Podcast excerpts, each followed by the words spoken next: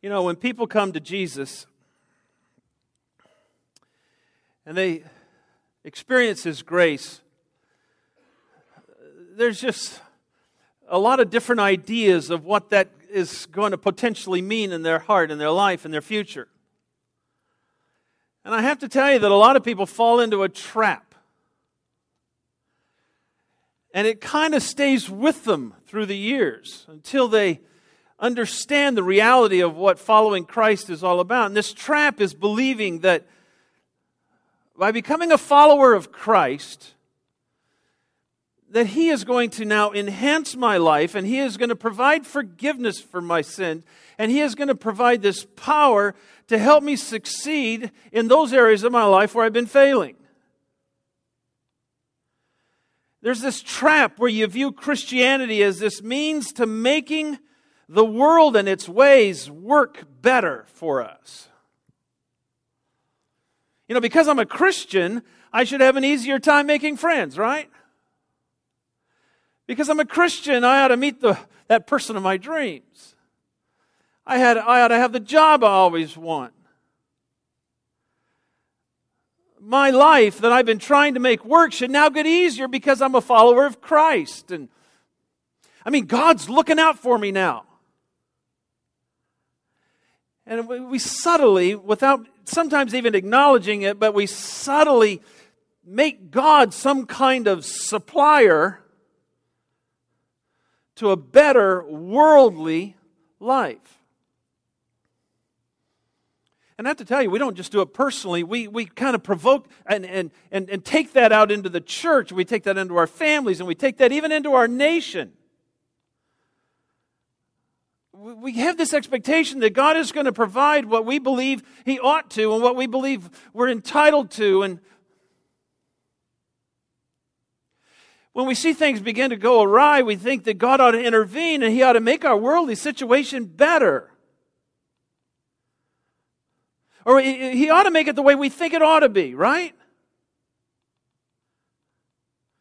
And then sometimes we find ourselves even culturally facing things that are just like, God, what are you thinking here, right? I mean, we're going to go to the polls in a couple of weeks, right? What are you thinking? Intervene. Come on. What is this? And I want to tell you this morning the problem is not with his thinking, but with ours. The first two verses of Romans 12. We looked at one, verse 1 last week. We're going to look at two today, but I want to read both of them.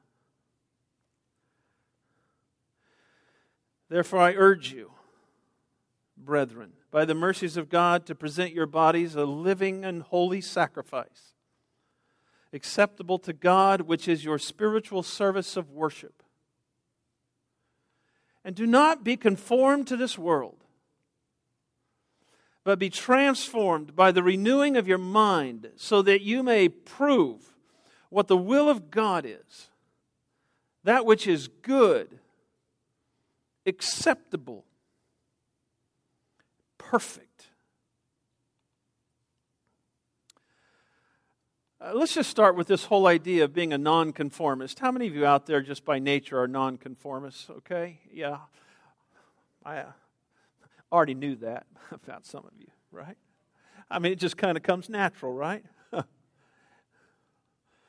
does it mean to not conform. And if we're going to follow Christ, if we're going to think correctly about things, we have to get it right off the bat that Christians are called to be nonconformists when it comes to this world.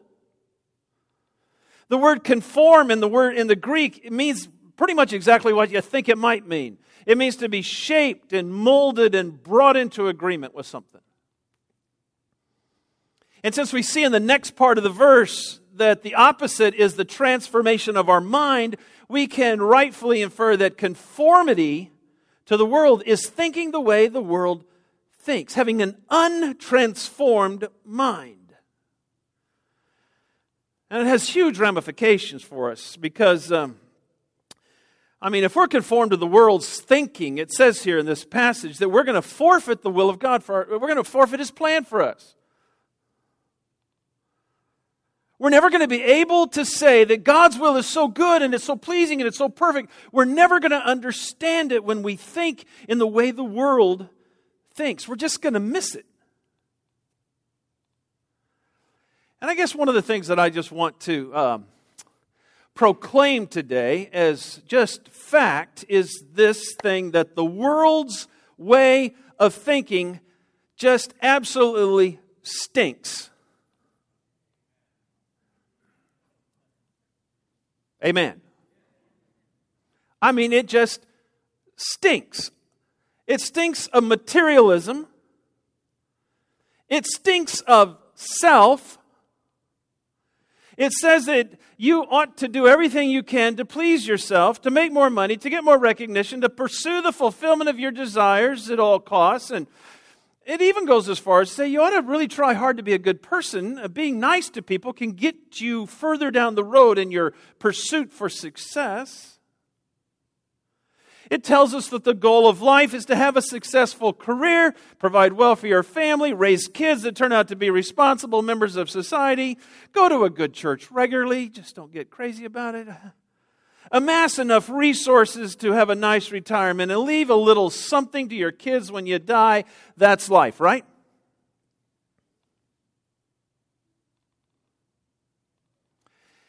You know, I read this passage, and it's hard to believe that we settle for such a life. It's hard to believe that you know, that's the goal. That's all, that's all I really want when such a, a, a, life of knowing the adventure of God, His good, pleasing, perfect will, lays out there for us. And so here is step one get rid of stinking thinking. Amen. That's right. You just need to flush it out. You just need to purge it away. You just need to say, I'm not going to think the way the world thinks. It stinks. And I mean, I don't have to tell you, but in our modern way, we have almost normalized stinking thinking in the church. I mean, everybody's doing it. Just the way things are today. It's, I mean, everybody's pursuing their thing in life and trying to make their worldly existence great, and uh, it clouds the way we think about most things. And I mean, how do Christians today think about money? No, I'm not going to talk very long about money, okay? But how do people think about money? How do Christians think about money? I mean, if God were in charge of your money, would it be any different than what you're doing with it?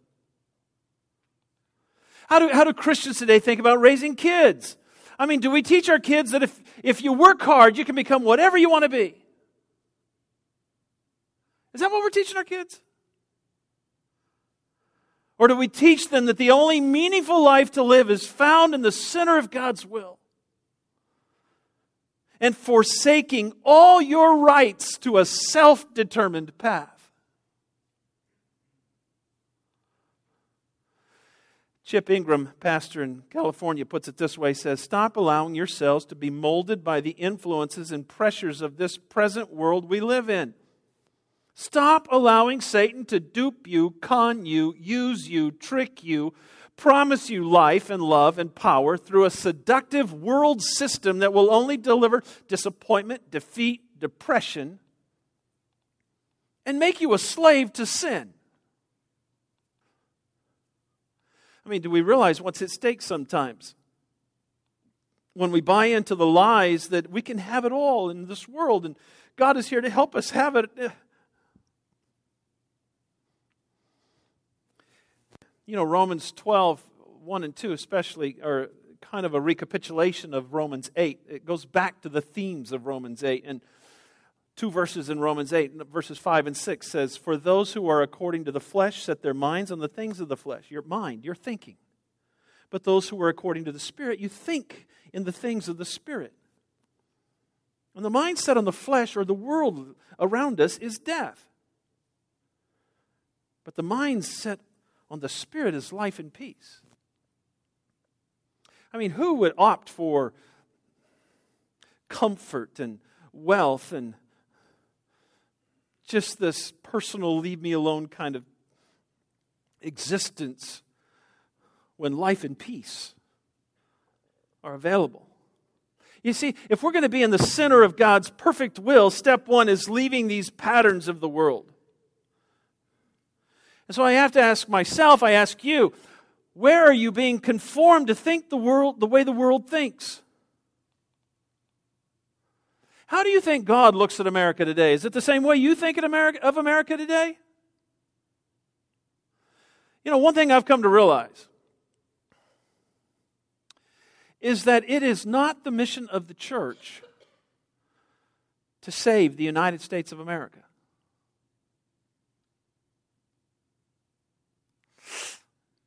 Is it all right that I said that?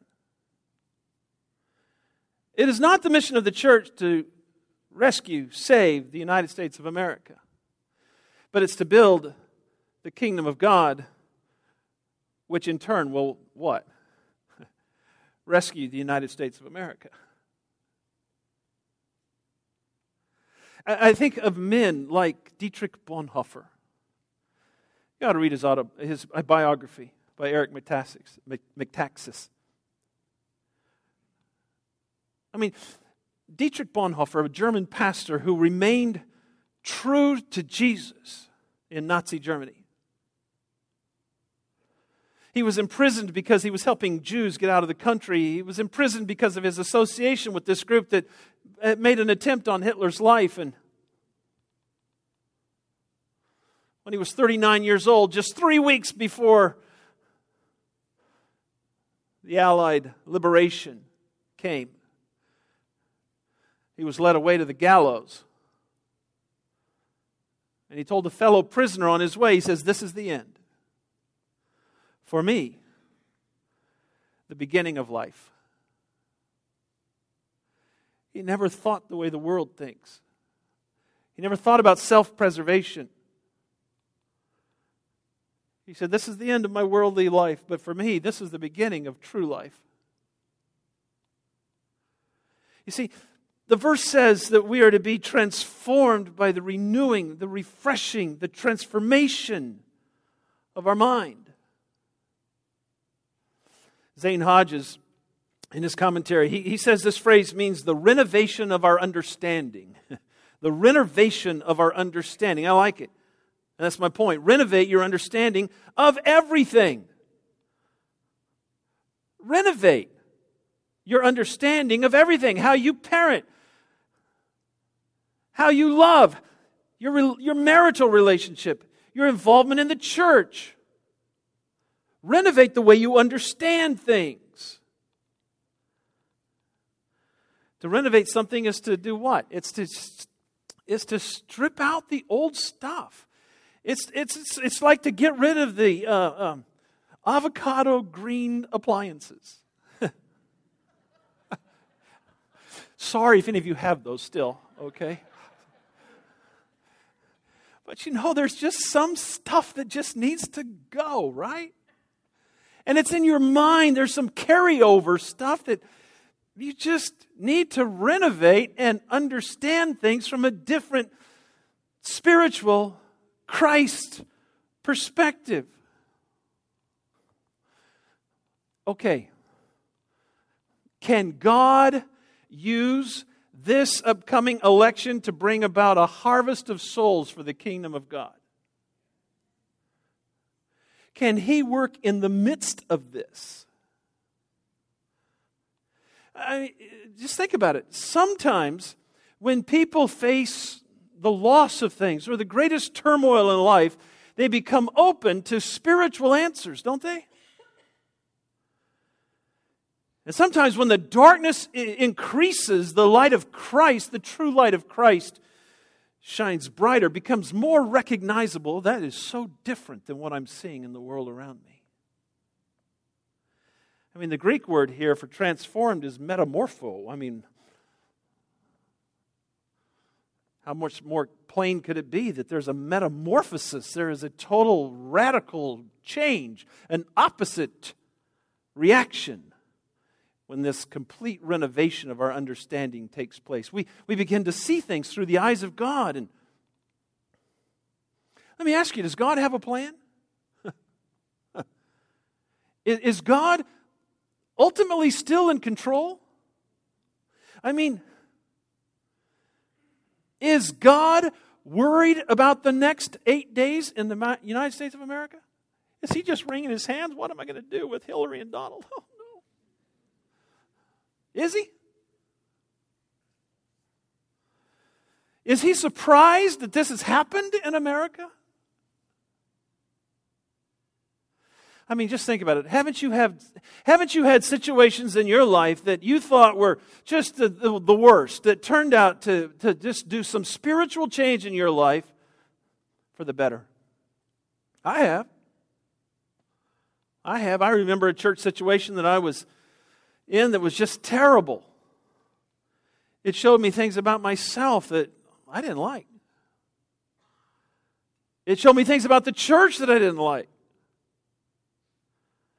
I, remember thinking to myself, nothing good can come from this. You ever said that? nothing good could come from this. And yet, that's my thinking. God's thinking is so different. I mean, He used this situation to, to absolutely change the course of my life. He used this situation to completely change and renovate my understanding of things and how He works and and what's really important and what's not so important and where am I invested and where am I not invested in.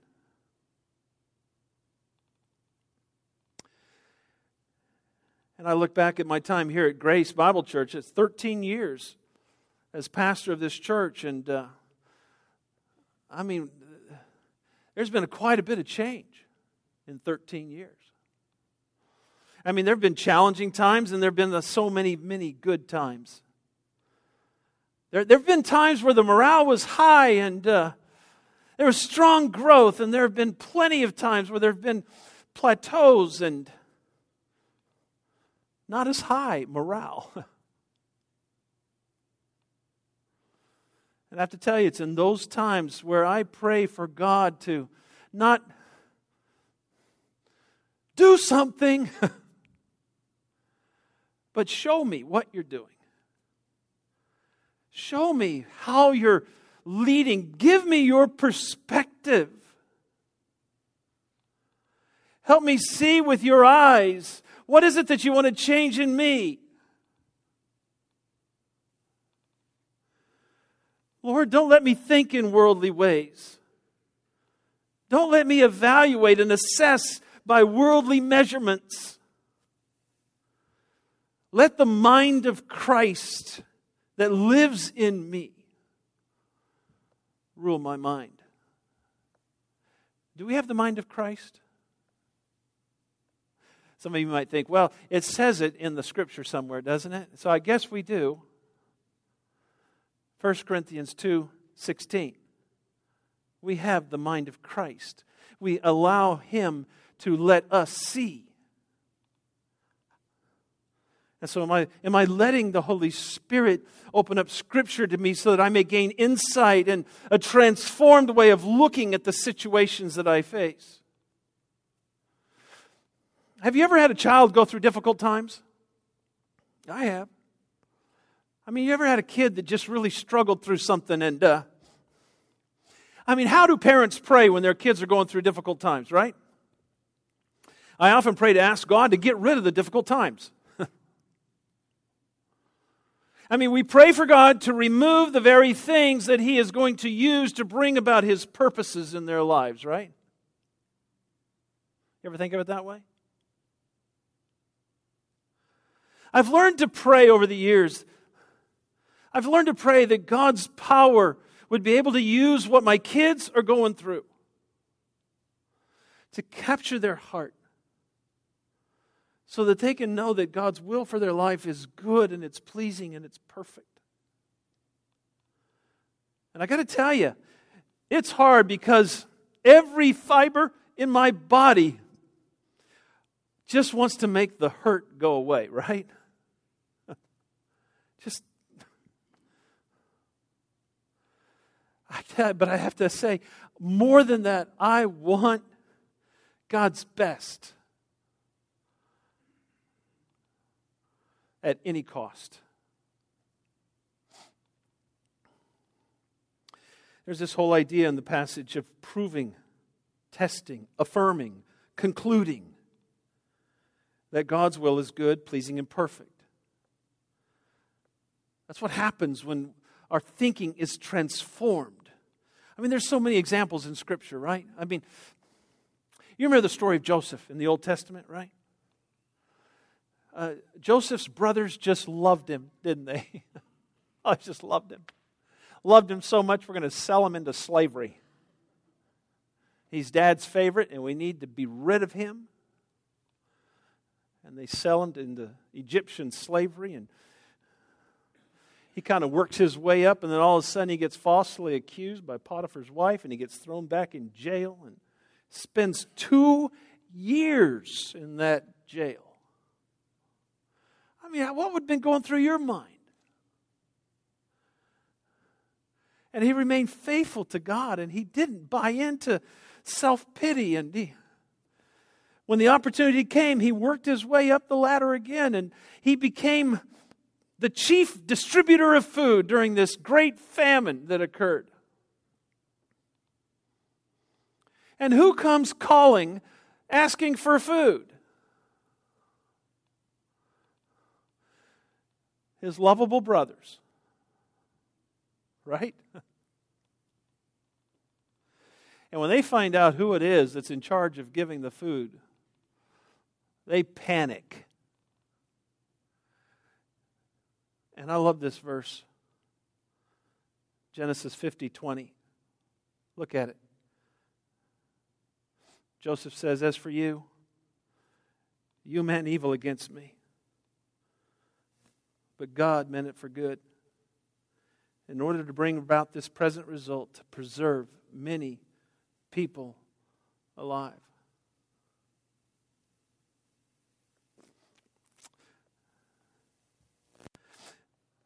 Joseph's life is proving, testing, affirming that God's will is always good. Is it easy? But it's good.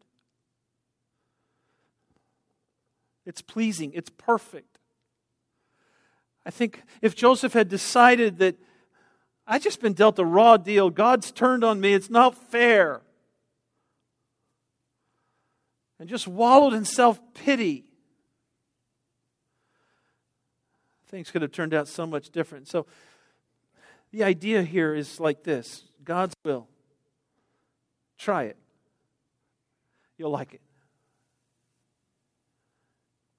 Just try it. You'll affirm that it's good. You'll affirm that it's pleasing. You'll affirm that it's whole, it's perfect, it's complete. The revelation of His will is, is not the result of our transformation as much as our transformation leads us to walk in His will. And recognizing, concluding that it's always good. It has this excellence about it. It's always pleasing. It has a favorable effect on me. It has a favorable effect on God. And it's perfect, it's superior, it's complete. He's saying that living with transformed thinking leads us to show, to conclude, to test, to prove this goodness of God's will for me, for my family. It's just good. I mean, sometimes I hear people ask, How can I know God's will for my life? You ever ask that question? How can I know God's will for my life? Now, that's not just upon the young people, but a lot of times that's on people in, of any age. And they have this idea that God has this wonderful future for them, and they want to discover what it is because I, I just know it's going to be absolutely marvelous and great and bring a lot of happiness to my life. I mean, can you imagine if God did open up his plan for you and I and it included difficulty and hardship? First of all, do you think that that's possible? Do you think that God's plan for you can include difficulty and hardship? I mean, yeah, you're saying it right in your head, you know that, but I mean, do you really believe that?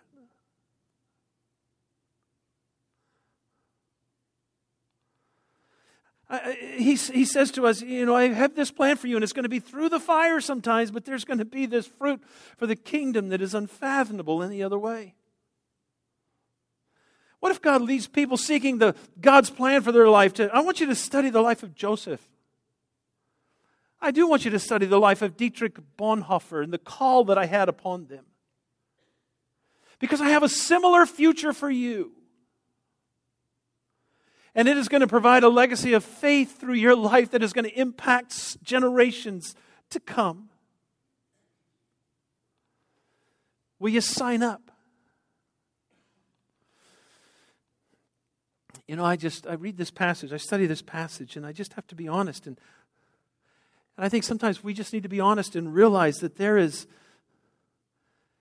there is more conformity to worldly thinking in our life than we want to let on. And maybe this passage begins to open up to us our need, our deep need for transformation of the renewal of our mind. I mean, do I want to be on this adventure with His will for my life?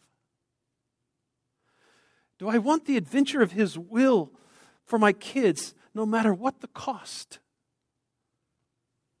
I mean, am I offering my bodies, as we looked at last week, as a living sacrifice.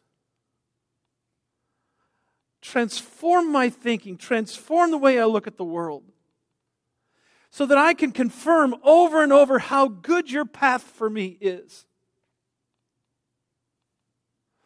I mean, you can hold on to the thinking uh, that your life is all about you and that God's purpose is to help you be more prosperous and have this personal peace and satisfaction and comfort. I mean, you can keep going down that track. But why would you?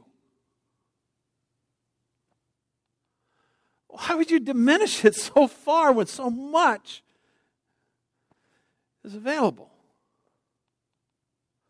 I mean, why would you opt for anything short of God's best? So I ask you uh, is there some place in your mind, is there some situation, relationship, where your thinking